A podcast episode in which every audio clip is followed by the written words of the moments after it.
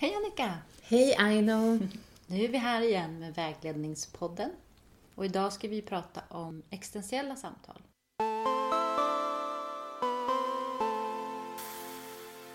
Ja, men när man tänker på existentiella samtal så handlar det ju inte om att man ska hamna i det till varje pris.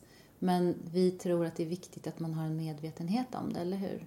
Och sen så är det ju såklart väldigt styrt av, av en massa saker. Mm. Ja, Klass och kön och... Ja, men precis. Och jag, vi tar upp det med dem vi intervjuar, som vi kommer att introducera alldeles strax. Just det här att vi, vi som vägledare, vi är inte terapeuter, vi är just studie och yrkesvägledare. Men att välja studier och yrken har andra komponenter som vi inte alltid riktigt ser, som finns med i samtalet. Som någon form av underliggande grundton som kanske inte alltid får plats i vilken utbildning man går eller faktiskt det jobbet som man har, men ändå påverkar. Och då är väl diskussionen hur mycket plats ska det få ta i våra samtal som är studie och yrkesvägledningssamtal? Hur mycket det existentiella får vara med i vägledningsarbetet. Precis. Det kan dyka upp sådana frågor och det, kan, och det finns alltid. Vi är varelser med en massa bagage, helt enkelt. Alla vi pratar med. Ja, och jag tror att alla människor mer eller mindre vill skapa mening i sina liv. Exakt. Eh, när jag var på väg hit idag så lyssnade jag på en ljudbok av Mörkrets hjärta Ja. av Josef Konrad. Då är det i alla fall om en kapten som är på en ångbåt och någon frågar honom om just arbete. Och då svarar han så här. Nej, jag tycker inte om att arbeta. Det är trevligare att gå omkring med händerna i byxfickorna och tänka på allt fint och präktigt man skulle kunna uträtta. Jag tycker inte om att arbeta. Det gör väl ingen människa? Men jag tycker om det som arbetet ger, nämligen chansen att finna sig själv. Finna det man verkligen är för sig själv, inte för andra. Det som ingen annan människa någonsin kan lära känna. De ser ju bara vad man vänder utåt, men vet aldrig vad som finns bakom. Nu hoppas jag att de flesta ändå tycker om sina arbeten, men även om man inte gör det så kan det erbjuda någonting annat. Och det är det som också kan få vara med och pyssla ihop i var man vill ägna sin framtid på något sätt. Mm. Och arbetet är ju ändå väldigt mycket, en väldigt stor del av vår tid. Och vi har ju då träffat Tommy och Disa Söderdahl som ni Precis. ska få höra strax. Och Disa Söderdahl jobbar ju som studievägledare och jobbar med eh, ungdomar som står långt ifrån arbetsmarknaden kan man säga. Hon Ja. kommer ju introducera sig själv mera. Jag som också jobbat med den här målgruppen och jag tycker Disa beskriver det så bra är att för den här målgruppen så finns inte all, all framtid tillgänglig för att man har så många misslyckanden bakom sig. Ja. Man kanske inte ens har klarat grundskolan.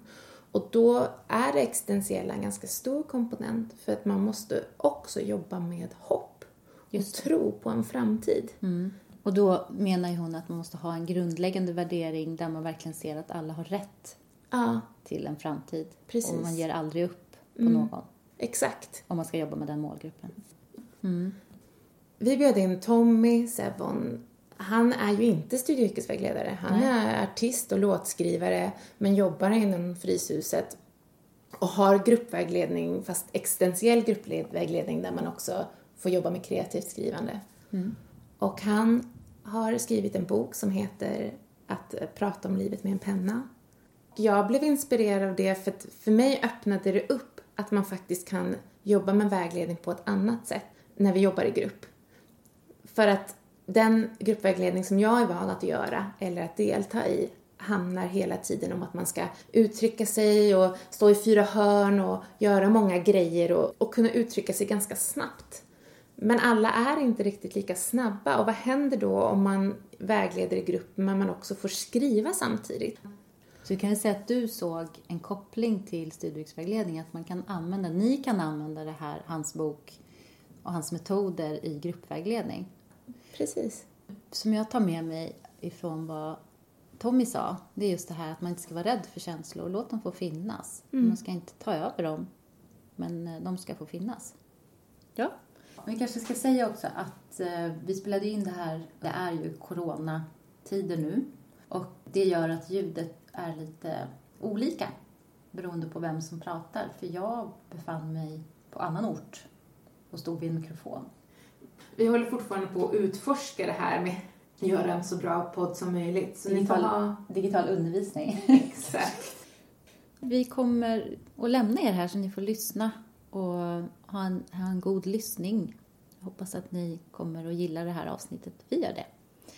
Eh, och har ni frågor eller tankar är vi jätteglada om ni mejlar oss på vagledningspodden gmail.com.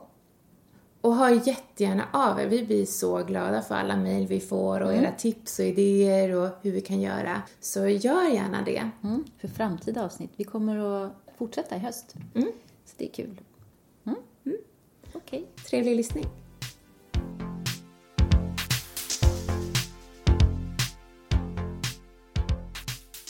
Vi har Disa Söderdahl mm. hos oss här nu. Och du jobbar ju som studievägledare. Precis.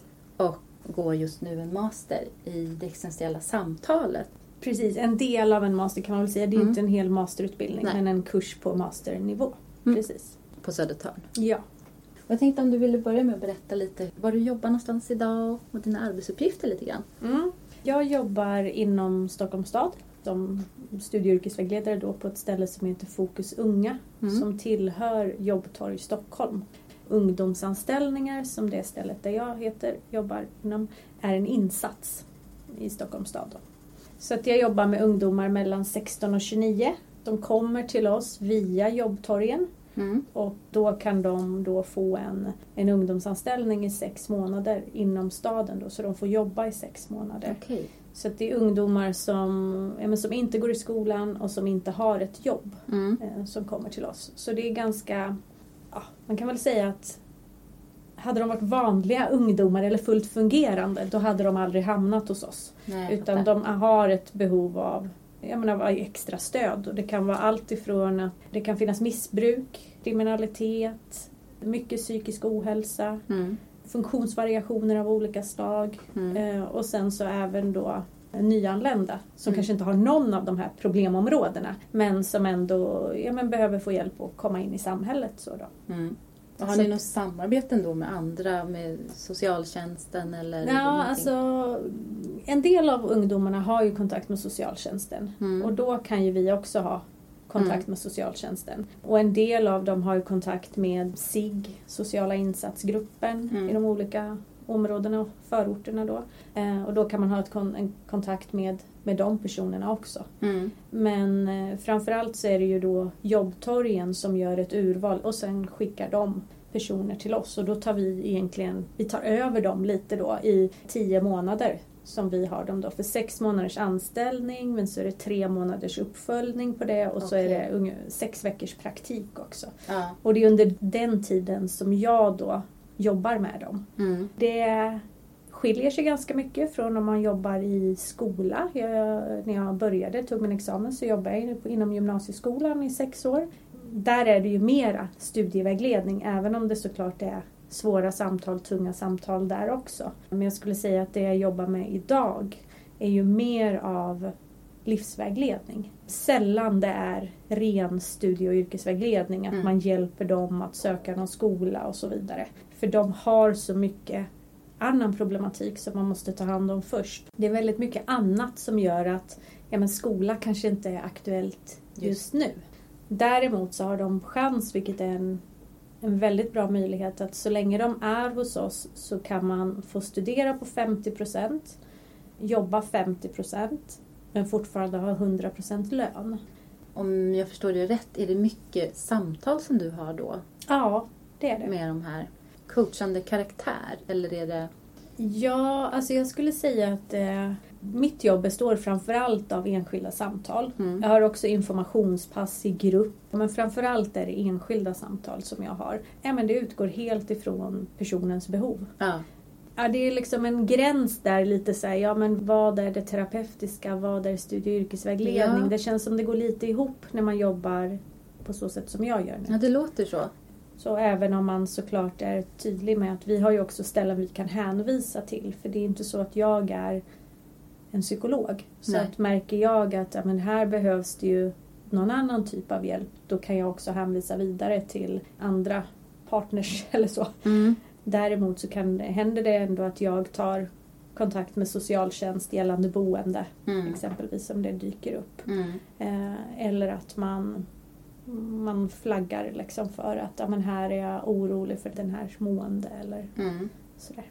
Hur kan ett sånt samtal se ut? Jag tänker just kopplingen till studie och yrkesvägledning, hur du bygger upp. Mm. Det är obligatoriskt att eh, komma på SYV-samtal. Mm. Och anledningen till det är ju både att vi ändå vill att de ska få en utbildning, för utan utbildning så kommer de inte få ett jobb. De Mm. måste ha gymnasiet, det är väldigt viktigt. Så att man försöker redan där börja motivera dem till att plugga då på folkhögskola eller på komvux så småningom då. Så mycket handlar om motivation. Ja, mycket motivation Mm. och också få dem att se en, en framtid. Ja, Alltså, och det kan ju vara, ja Mm. men precis, hopp. Mycket Mm. hopp har ju tappat hoppet. Mm. Eller också den här som kan vara svårt. Har du en kriminell bakgrund och, och har tjänat hur mycket pengar som helst och så kan vi erbjuda så ja, men nu får du en ungdomsanställning eller så småningom så om du utbildar dig till här så kanske du får Mm. en lön på eh, ja, vi säger 25 000 då Ja. och sen så för dem kanske de har det kanske de har tjänat på en vecka. Liksom. Så Mm. hur, ska man, Ja. hur ska man motivera där? Jag tänker lite grunden i studie och yrkesvägledning ändå också under SYV-programmet. Det är aldrig kört. Nej. Alltså man kan alltid förändras. mm. Oavsett ålder. Alltså de har ju jättelång tid av livet kvar. Men även ja, men lite av den här grunden att, Mm. att alla kan och det finns faktiskt en väg för alla. Mm. Och det jobbar jag mycket med. Mm. Så. Och sen låter det också, tänker jag, det som också är ett syfte med studievägledning ofta är ju det här att se lite långsiktigt. Mm. Just det här att, ja men just nu kanske du inte ser vinsten mera men det här livet du har levt är inte hållbart. Resten av att liksom börja perspektivvidga kring det. Mm. Hur ska det bli sen? Precis, och liksom. många av dem har ju skolmisslyckanden bakom sig Mm. som beror på en massa anledningar. Men, men det kan också bero att de inte har fått stöd i skolan. Ja. Så hade de fått rätt sorts stöd då hade de kanske klarat sig av skolan alldeles utmärkt. Mm. Så att också få dem att våga igen. Ta klivet in igen i skolans värld. Mm. Eh, och där har ju vi en väldigt en unik möjlighet just att så här, ja, men du kan testa på. Mm. Du förlorar inga pengar, du blir inte skyldig CSN någonting. Eh, klarar du inte kursen så, så händer det egentligen ingenting. Mm. Men just att testa. Och för de allra flesta som testar, det var inte så farligt. Mm. Jag kommer att tänka på det också. Jag jobbade på specialpedagogiska institutionen tidigare och då var det en, en forskningsprojekt som bedrevs där. Då pratade jag med den forskaren där hon intervjuade unga kriminella i, som satt i fängelse. Mm. Och jag tror att det var ja, nästan merparten hade olika typer av diagnoser som många inte ens var diagnostiserade. Mm. Och just kopplingen till specialpedagogik och behovet av tidiga insatser med läs och skrivsvårigheter och sånt. Det gör så mycket. Mm. Ja men jag menar har du gått i skolan och inte fått stöd och du blir istället utkastad från lektionerna. Ja. Eller att man, eh, ja, men man kan ha blivit mobbad också som kanske inte har någonting med någon diagnos att göra men Mm. man blir hemmasittare och Ja. utan att någon riktigt tar tag i det. För att vi kan ju, jag kan ju träffa ungdomar som har hoppat av skolan i, alltså i grundskolan. Mm. Det ska inte vara möjligt att inte gå i skolan. I alla Ja. fall liksom till årskurs nio. Mm. Men Ändå det är är det ju jättemånga som inte har gjort det, som kan ha hoppat av i sjuan. Och det ska ju inte kunna hända. Nej. Men det gör det ju. Det gör de ungdomarna har ju en längre väg att gå, men där man också... Ja, mycket handlar nog just om det här om att inge hopp. Mm. Eh, Så det kan ju också vara hemsituationer, såklart. Mm. Alltså eftersom det är unga vi jobbar med. Mm. Eh, Alla har ju inte en bra hemsituation. Alla har inte en bra partner. Och så vidare. Så Ja. det framkommer ju också. Inget fungerande nätverk riktigt. Nej. Men då tänker jag på min följdfråga som var egentligen det här varför du valde just den här kursen, existentiella samtalet. Det känns som att jag förstår varför du tänker att den vill jag gå. Jag tänkte om du vill... Ja, alltså jag det. tänker att jag blev... eh, När jag hittade den, egentligen var det att jag tittade runt lite. Jag har jobbat som SYV ganska länge nu, eh, sedan 2008. Mm. Eh, trivs jättebra, har liksom inga planer på att göra någonting annat. Mm. Men att jag också kände så men jag behöver någonting nytt. Jag behöver liksom bli påfylld av någonting. Så att då började, egentligen var det så jag började, liksom att bara kolla runt, vad finns? Hittade den här kursen då, eh, det existentiella samtalet och kände att men det här är ju vad jag egentligen jobbar med. Men som jag egentligen inte har utbildning i. För det, man pratar inte om de här frågorna, när jag gick styrprogrammet i alla Mm. fall, så pratar man inte om det. Men jag tänker att många av, jag skulle säga att de allra flesta kommer hamna i de här frågorna. Mm. Om man kanske inte jobbar då mer på komvux och sitter med studieplaner, då är man ju mer en administrativ syv. Då kanske man inte hamnar, men i samtal, det är klart Mm. att man måste man måste ju liksom rodda i det här, men hur ser, hur ser livssituationen ut? Ja. Vad är viktigt för den? Vad, Mm. eh, och framförallt när man jobbar med unga då, hur, hur ser livet runt omkring ut? Finns det något som är hindrande? Hur, hur ser hemsituationen ut? Hur ser nätverk ut? Har man trygghet runt omkring sig? Ja, Mm. finns inte det? Nej, men då är det helt orimligt att säga, jo men nu ska du gå en utbildning, varsågod, du kommer Ja. säkert klara den. Men det gör man inte. Så då blev jag, jag blev väldigt glad när jag hittade den kursen. Och sökte den och tyckte den lät eh, liksom intressant också eftersom kravet är också att man ska ha jobbat fyra år med samtal. Så då visste Mm. jag ju liksom att ja, men då kommer ju de jag pluggar med att jobba Också med samtal på olika sätt. Mm. För jag tänker om jag backar lite när du sa frågorna. Mm. Att man inte lyfte de här frågorna under utbildningen. Tänkte min följdfråga skulle vara, men vilka frågor tänker du på Mm. då? Men det du beskrev är ju på något sätt grunden för ens existens. Mm. Som, som har du ett fungerande nätverk? Har du Ja, jag tänker lite så här, vad... det du behöver för att Ja. kunna existera? Och också så här, vem är jag? Mm, men det är de frågorna också. Ja, Mm. alltså så här, vem är jag? Vad, vad vill jag? Är det möjligt för mig att eh, få ett bra liv? Just det, apropå hopp. Ja, Mm. hur kan jag liksom, nu kanske inte det är just syperspektiv men också om man tänker existentiella frågor. Ja men hur kan jag hitta kärlek? Kan jag Mm. leva ett kärleksfullt liv? Det är ju Mm. lite av de här stora frågorna Just det. som Mm. egentligen är, tänker jag, är grunden också i syvandet fast Ja. man inte riktigt pratar om det. Nej. För att det är ju så som Ja, men I samtalsmetodiken, det handlar ju om att ringa in och få liksom, vem är den här personen? Mm. Vad har den för dilemma eller Mm. vad, vad, st- vad står den inför? Det existentiella perspektivet är ju egentligen där, Hela tiden, Ja. ja. ja. mer än att man inte pratar om det. Mm. Och lärandet om sig själv Ja, är det ju. Någon slags pedagogisk process. precis. För, för en fråga som jag hade var hur du tänker att det, det existentiella perspektivet ryms inom vägledningen. Och det har du pratat väldigt mycket om nu, att hur viktigt det är. Mm. Att det måste finnas med som, som en grund. Jag tror att där att man får också tänka på ja, men vilken sorts syv vill man vara? För man kan, Mm. alltså, studie och yrkesvägledare är väldigt brett. Ja, Och jag, jag tänker också att där kan man också välja, för jag tänker att man också blir lite intutad och det tror jag är bra från en början att man särskiljer liksom på det här att man säger men jag är ingen kurator, jag Nej. är en syv. Precis. Att man håller på den gränsen, Mm. det tror jag är superviktigt när man går ut och jobbar. ja. Men sen efter, kanske efter några år när man också har mer den här, när samtalsmetodiken den sitter i ryggmärgen, man, Mm. man kan det här Mm. med samtal. Då tror jag att det också är, man måste ju fortfarande vara tydlig med liksom att men jag är ingen terapeut, jag Nej. har inte den utbildningen. Samtidigt så är det ju där man hamnar. Alltså inte Mm. att vara terapeut men mer de frågorna. Utan dem så, så tänker jag att då får inte personen vägledning heller. Nej. Studie och yrkesvägledare, absolut. Men jag skulle nog mer kalla det kanske för livsvägledning. Ja. Det är ju det du beskriver och det är också en väldigt tydlig holistisk bild av, av människan. Mm. Just det här att det är inte, vi är inte robotar som ska studera eller jobba eller och, och klara av det utan allt måste med. Motivation och sånt, det, det bygger man ju inifrån. Mm. Utifrån att känna att man, det som du sa just det med hopp. Men jag är faktiskt värd det här eller det finns en, en mening med att jag gör det här. Mm. Och sen så kan ju det ibland gå emot lite. Mm. Tänker jag uppifrån så, inte kanske mina, mina närmsta chefer men om man tänker riktlinjer så inom, inom jobbtorgsorganisationen där att man ska vägleda mot bristyrken Ja, så att man ska det. få ut folk i Mm. jobb så snabbt som möjligt Mm. och sådär. Sen har jag en väldig tur med att just på men Fokus Unga så de chefer som finns där, de har liksom förstått det här att de personer vi träffar Mm. De är inte riktigt där än. Nej. Alltså det är så mycket annat som är i deras liv som behöver lösas. Så att de, de låter oss vägledare liksom jobba på det sättet. Mm. Ja, men det är väl igen det där långsiktiga, att det ändå finns en, en förståelse för det.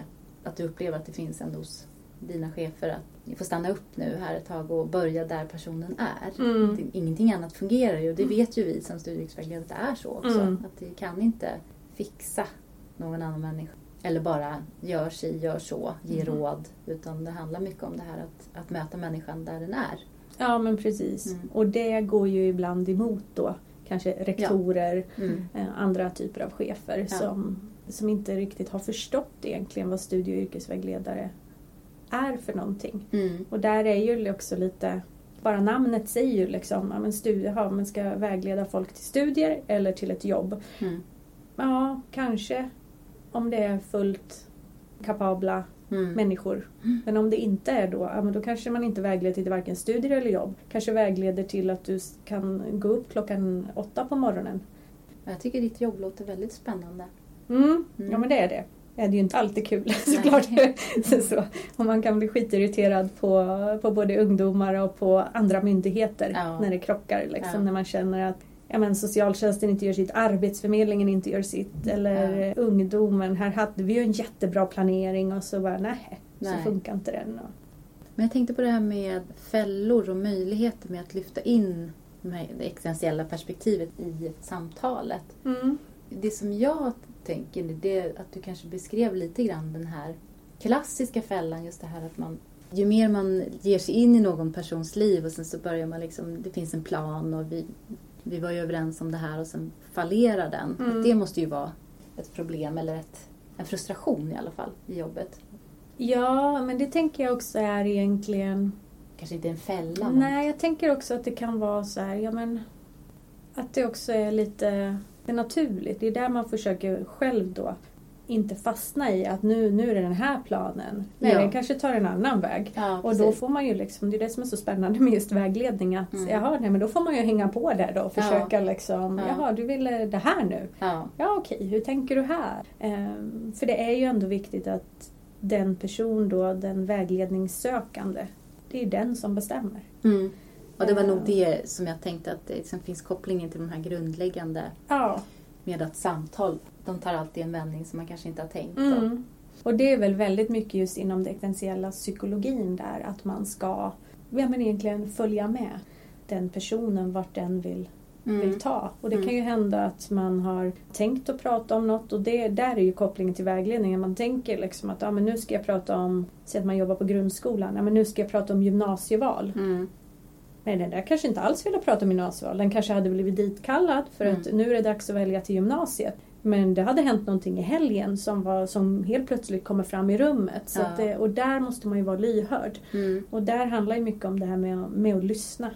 Och det var någonting som jag inte var beredd på, Mm. tänker jag, när jag gick utbildningen. Ja, när jag gjorde min samtalspraktik så hade jag en fantastisk handledare och där jag fick liksom då, då handlade det om, de ska göra sitt gymnasieval så att jag kunde ju bränna av en, ja, massor med samtal verkligen. Mhm. Och vissa var verkligen sitta och bläddra i gymnasiekatalogen, titta på, ja, okej du är inte, jaha men det finns på de här skolorna. Det var ju det jag tänkte, ja men det är ju så här man jobbar och så kom det en tjej som var väldigt ledsen. Och där jag ställde frågan om, eh, jag, jag ser att du är ledsen, är det någonting skulle du vilja berätta om det? Eller jag kommer inte ihåg exakt hur jag ställde frågan men jag, jag lyfte i alla fall det här med att jag ser dig Känslan. Mm. och jag upplever att du är ledsen. Och där hon då berättade om, om att hon hade blivit utsatt för ett övergrepp under helgen. Oj. Och det var ju så här Oj, nu hade jag, vad, hur ska jag göra nu? Ja. Och så här, nu kom det här fram. Men jag tror att det är det som också Det öppnade ögonen lite för mig. Nu var det ju så att det är inte så jag kan inte hjälpa Nej. henne med de sakerna. Mm. Men jag kunde lyssna. Och sen så ser man såklart till att Mm. hon får vidare stöd. Då. Hos, Nu var det då kuratorn på skolan att man lämpade Mm. över där eller gjorde en överlämning. Mm. Så. Det är väl där lite det existentiella kommer in också. Mm. Och sen också hur pass, hur pass öppen man är tror jag. Ja. Och det är väl lite där hur man väljer att vara syv så. ja, det är också Ja. viktigt att säga. För att jag tycker det var ett väldigt bra exempel nu på var gränsen går. Ja, Och jag, jag hör dig och jag ser dig. Men jag kan inte hjälpa dig med just den här nej. problematiken. Men, Men där och då, precis, Jag där och då det. måste man, man liksom Mm. vara, men där och då, då måste du stå kvar. Ja. Där tycker jag det finns exempel, många exempel på att man säger, ja, fast det är inte min uppgift. Och Ja. för mig är det jättekonstigt Ja. att tänka så. Mm. För att det är inte så jag vill jobba. Jag har svårt att se att, ja, men hur kan du få en bra studie och yrkesvägledning om du inte jobbar med hela personen? Ja, precis. Mm. Och jag har ju ja, men, träffat ungdomar där det har dykt upp saker och där man också som kan bli väldigt arga mm. för att säga, men, nej, men jag vill inte gå till någon annan, jag vill gå till dig. Där får man ju vara tydlig liksom. Det jag, jag kan lyssna men jag kan inte. Jag har inte den utbildningen, jag har inte den kompetensen att mm. hjälpa dig och jag tror att du skulle kunna få. Så kanske man får lyssna några samtal till då. Mm. Och sen så kan man ändå lirka in det där att det finns en jättebra person du kan prata med. Mm. KBT eller vad det nu kan vara. Liksom. Jag tror man, man lär sig liksom det här med att ja, men gränsen är, den är väldigt tydlig. Vi har inte den professionen men den är ju inte tydlig i verkliga Nej, livet. Det finns terapeutiska inslag i att bli lyssnad på. Ja. Så det finns ju olika sätt man kan jobba med de existentiella frågorna utan att vara psykolog och mm. terapeut. Så det är kanske existentiell vägledning ja, men precis. Som, som du är inne och... Ja, och där tror jag, det finns en sån kurs faktiskt också ja. på Mälardalens högskola. Mm. Som jag inte riktigt vet vad, exakt vad den innehåller men den är lite lik med mm. existentiell mm. psykologi och existentiell filosofi. Då. Mm. Jag tänker också att viktigt att lyfta det igen, men just det som du säger att sen är det också beroende på fallenhet hos dig individuellt som ja. vägledare. Är du mer åt det administrativa hållet, ja men fine, då mm. är det det. Ja. Men vi måste ha någon slags gemensam grund ja. som handlar om empati och att se andra människor. Ja men precis, så tänker jag. Och det tänker jag också är viktigt att säga att det ena är ju inte bättre än det andra. Nej. Jag vill inte jobba administrativt. Mm. Jag tycker det är skitbra att mm. det finns de som ja, vill oh, göra ja. det och ha bra koll på det där. För mm. jag har ju också, när det väl handlar om typ studieplaner och sånt där. Ja. När jag hamnar i en sån situation mm ja men då vänder jag ju mig till experterna, vilket är vägledarna på komvux. Ja. För de är jätteduktiga på det mm. och jag är otroligt tacksam av att de mm. kan hjälpa till med den biten mm. för där sitter jag ju i skiten. Liksom. Det, jag känner nog igen mig i det. Men att det är på något sätt två ytterligheter på en skala. Ja. För att det är så många kompetenser som ska vägas in i, i rollen som studievägledare. Mm. Det är väldigt många olika delar. Vi ska vara projektledare, vi ska vara kunna föra ett existentiellt samtal och vi ska vara administrativa mm. och den personen finns inte. Jag mm. tror att det är 18 kompetenser mm. och sånt där enligt CDFOP. Så att man måste också välja sin, sin ingång i vägledningen, i rollen. Ja men precis och det tänker jag att man har, det är det som är väldigt, som jag kanske inte riktigt förstod under utbildningen men nu efter ett par år liksom kan se värdet i att så här, men vilket brett yrke det är. Att det är roligt att det ja, är så. Mm. och man kan faktiskt välja och jobba på helt olika sätt. Mm. Eh, och fortfarande inom samma, samma yrke. Det som gör det svårt då är ju att chefer oftast inte har en aning om vad en studie och yrkesvägledare är för någonting. Och det är ju för att det inte är så tydligt. Det ja. går inte att säga när man, man jobbar med studieplaner. Mm. Ja, men mm. det gör ju vissa. Vissa jobbar mm. med helt andra. Så det är ofta man lite får, inte på mitt nuvarande jobb då, men tidigare under min mitt yrkesliv har fått försvara mm. sin titel eller sådär, ja. att vad, vad, man är och vad man kan. Mm. Och också det här med att jaha, oj, jag visste inte att ni kunde så mycket samtalsmetodik. Nej, det, det, det, det är ju det, det vanliga om men hur, hur länge ska det ta innan folk fattar? Ja, det tror jag många känner igen sig väldigt mycket. Ja, det är ju lite det här, ja, men grunden av att alla människor är lika mycket värda. Mm. Alla människor kan. Ja. Med rätt stöd så kan alla. Mm. Och just det här att det är aldrig det är aldrig för sent, det är aldrig kört. Nej. Det tänker jag att man måste ha som studie och yrkesvägledare. Mm. Och det Tycker man inte det, har man inte den värdegrunden så... Kan man jobba eh, med något annat? Ja men precis. Mm. Kan, så här, nu jobbar ju inte jag här på institutionen så då mm. kan jag ju säga då ska du hoppa av och då ska du göra något annat. Ja, jo men faktiskt. Så. Det är inte mer med det egentligen. Nej. Men jag tänker att vi behöver stanna. Ja men. Ja, tack, tack för att jag fick vara med. Jätteroligt Jätte, att prata med dig. Mm. Mm. Hej Fanny! Ja, hej! Välkommen till Vägledningspodden. Tack! Och till Bredäng. Och till Bredäng. Får man säga det? Ja, man får säga det. Precis. Mm, och Aina finns med på länk också. Vi har bjudit in dig till den här podden för att eh, du är musiker, låtskrivare och författare. Men jobbar just nu heltid inom Fryshuset och Svenska kyrkan där du har olika projekt. Eh, bland annat så leder du en grupp för anonyma ensamma, eller hur? Stämmer. Mm. Och eh, du har skrivit en bok som heter Att prata om livet med en penna som är en form av gruppvägledningsmaterial kan man säga. Ja, kan man som säga. handlar om existentiella frågor. Mm. Mm. Så kan man säga att du att det ingår i din vardag att prata existentiellt? Ja, det gör det. Mm. Och ehm, att det är mycket hittepå liksom att få, få till de samtalen och för mig har skrivande visat sig vara en bra, liksom, bra verktyg i hela egentligen mitt arbetsliv. Sådär. Mm. Bara av den an- eh, enkla anledningen att jag själv hittade det som en lek, som en tröstare, som en eh, terapi ungefär. Mm. eh, ganska tidigt. Och eh, förstod så småningom i mitt jobb att jag kunde kanske dela med mig av det.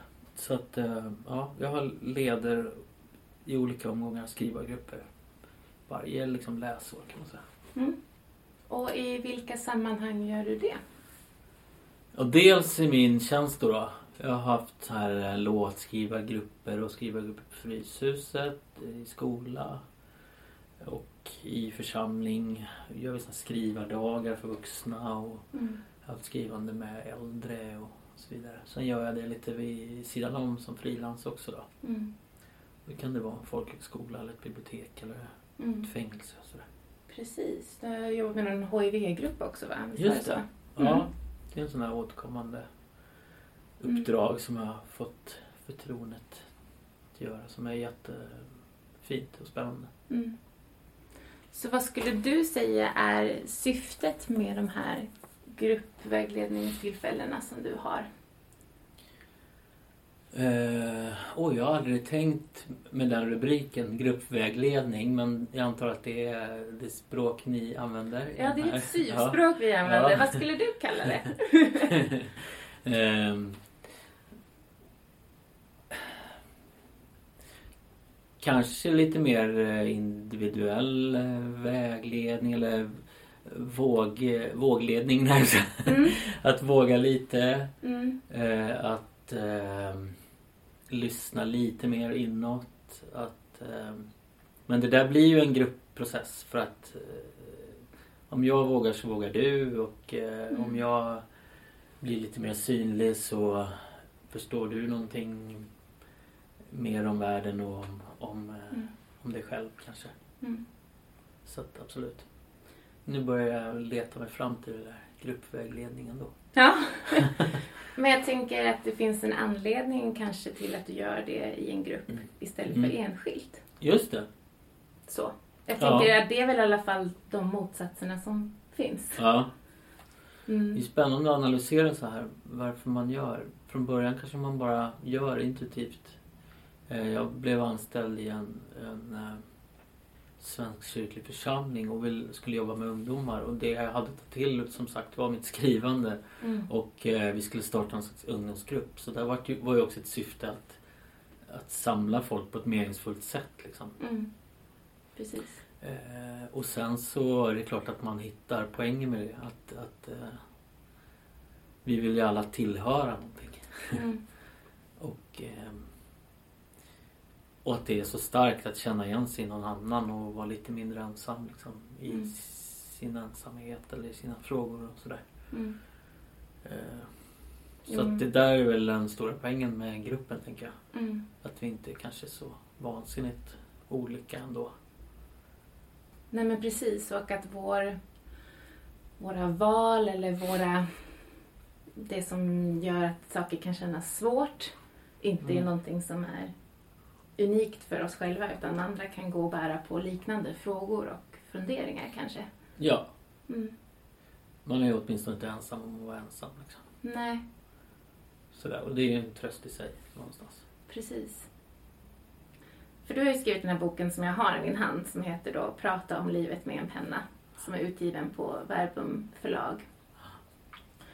Och så skriver du så här i introduktionen, får jag läsa upp? Ja, Mm. jag kommer inte ihåg vad jag skrev. Nej, så blir det ibland att man glömmer bort vad man själv har Mm. kläckt ur sig för något. Jag vänder mig till dig som vill föra livssamtal med skrivande som verktyg i en grupp som du redan leder eller vill sjösätta. Metoderna är enkla. Inspirationen är viktigare än metoden. Du som ledare behöver inte vara proffs, skribent, poet eller låtskrivare. Du behöver vara lyssnare mer än skrivare. Ha en lust till språket och en passion för att prata om livet utan att ge färdiga svar. Din grupp kan bestå av alla åldrar och höra hemma i kyrka, skola, förening, bibliotek, fängelse, pensionärsklubb eller kanske inte höra hemma någonstans. Mm. Mhm. Var det så jag tänkte? Man får ändra sig, man får Ja. utvecklas. Nej, men det, var, det är ju sant. Ehm, hur som helst egentligen. Nej, för en anledning till att jag bjöd in dig var Mm. för att utanför mitt arbete så funderade jag på om man skulle ändå starta någon form av existentiell samtalsgrupp. Ja. Bara för att få människor att mötas liksom. Mm. Eh, och tyckte det var intressant. Och då hittade jag din bok på biblioteket. Mhm. Men det som slog mig när jag sen började läsa det här materialet var hur mycket man ändå kan använda det inom just vägledning. För att när, vi, när jag i alla fall jobbar som vägledare så jobbar vi först och främst med samtal som verktyg. Mm. Och vi jobbar också med grupp, att man får prata i grupp. Men vi använder inte skrivandet. Att man får skriva eller göra någonting att man får ett verktyg kanske som man både kan använda när man träffas så som du kanske gör, att man får Ja. en uppgift eller någonting. Men som man också kan ta med sig och jobba med själv. Liksom. Mm. Ehm, du skriver i boken att det liksom ger två egenskaper det här skrivandet. Att få uttrycka ogenomtänkta tankar Mm. men också att få göra verkligheten tydligare Mm. genom sitt skrivande. Mm. Tror du att det stämmer, det som du skriver? Ja, eh, det är en lång fråga från dig men vad jag Mm, förstår det. är vad kommer till när man lägger till skrivandet? Precis. Varför har man inte bara en samtalsgrupp Ja. liksom? Ungefär så eller? Mm. Och eh, jag tänker att det är lite det här eh, dynamiska att så här gå in och ur på något sätt. Och, och eh, för många med mig tror jag att det funkar. Man behöver tänka till lite och då kan man liksom göra det med pennan och skrivandet och sen få pröva de här tankarna på de andra liksom. Mm. Alltså att man kan läsa lite ofärdiga grejer. Det behöver inte vara en performance men att eh, man kan få uppgiften tillsammans och känna tillsammans sådär. Men att Mm. det kan vara något skönt. Jag vet ibland så har jag lärt känna människor via, det kanske är många som har gjort, eh, om det är till exempel en datingapp eller någonting så skriver man lite. Mm. Alltså det är ett sätt att hålla en fysisk eh, distans eh, eller liksom att få se något annat och liksom få tänka lite innan man säger något och sådär. Mm. Som för många är rätt skön liksom. Mm. Eh, sen får man ju alltid vara liksom alert på att det är lite olika för olika människor liksom. Precis. Eh, och då kan det också vara så här att man får Det finns vissa metoder där som man börjar med i samtalet och så kanske man sen får liksom eh, gå tillbaka och liksom fördjupa eller redigera eller göra någon twist till så att man liksom Mm. få ner det på pappret. Det man, alltså man kanske har en rädsla för att skriva. Så, vissa är så här, har väldigt lätt för att prata rakt ut. Liksom. Mm.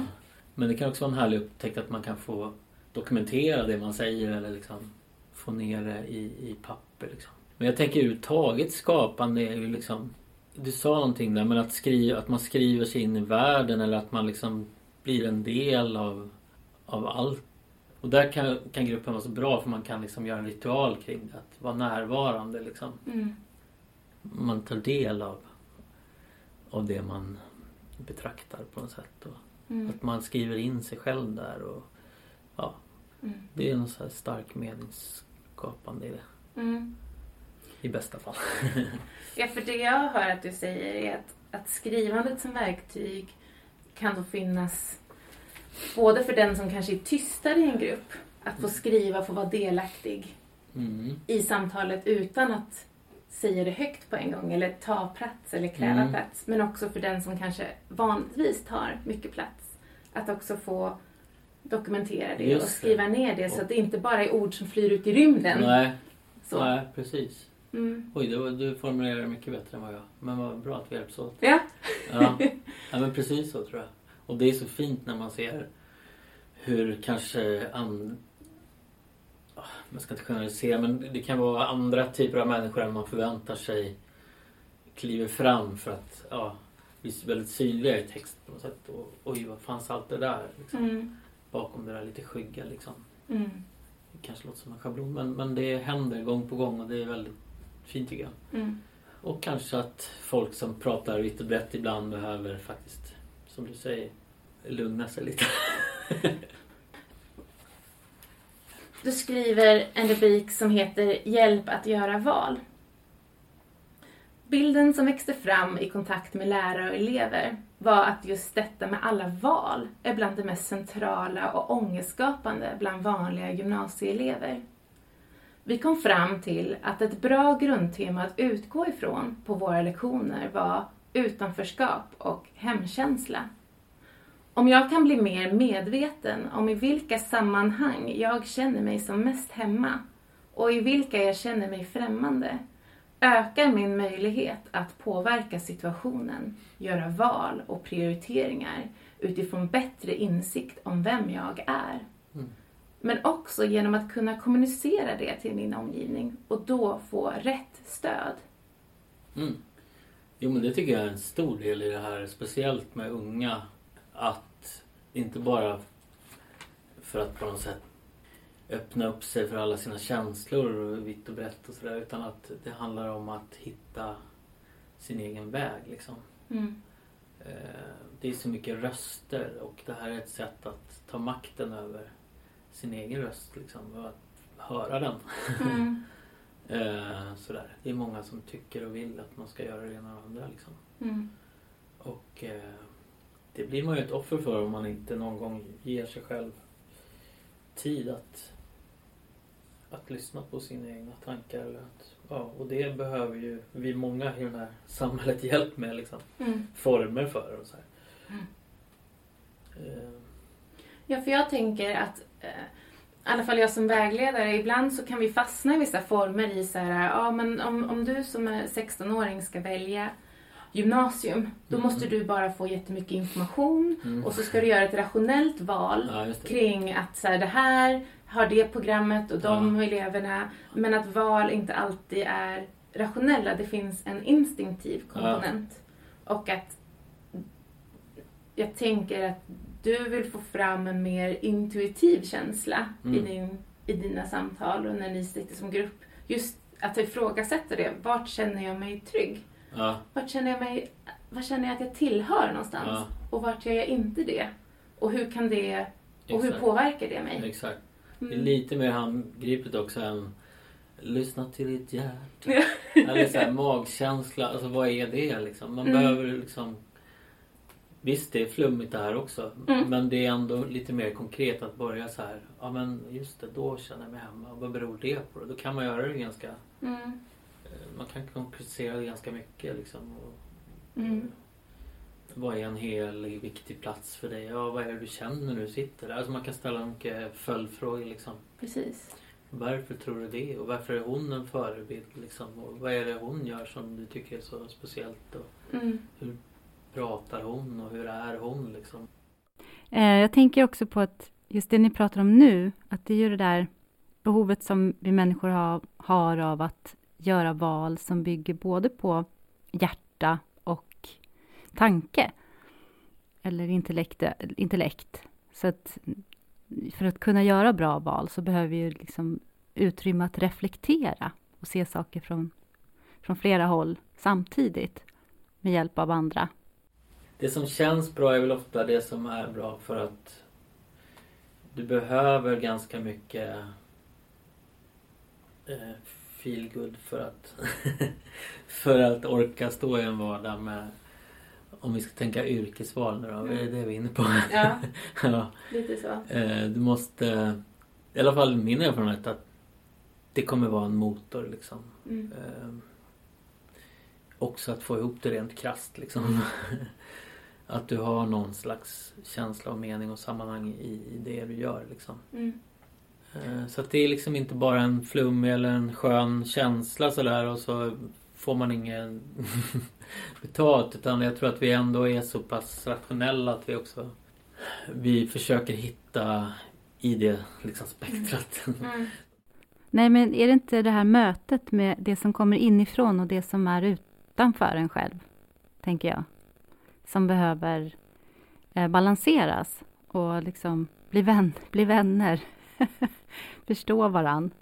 Mm. Mm. Ja, för jag tänker att sådana här samtal som är lite mer djupgående kan hjälpa oss att formulera vårt varför. Mm. Vad är det som gör att jag fortsätter fastän det är tufft? Mm. Jag tror att vissa kan också vara eh, försiktiga i att prata om de här frågorna för att man är lite rädd för att öppna någon form av Pandoras ask som kanske inte alltid hör hemma i ett sånt här sammanhang. Är det någonting som du har upplevt när du jobbar med de här frågorna? Nej, jag ser inte det som, som... Och nu har vi dragit igång någonting som... Nej. Inte, utan erfarenheten jag har i alla fall det är att, att, att de bär med det som en positiv sak. Mm. Vi borde vara mer rädda för allt inkapslat liksom. Mm. Som ligger där och liksom eh, på tills det liksom smäller.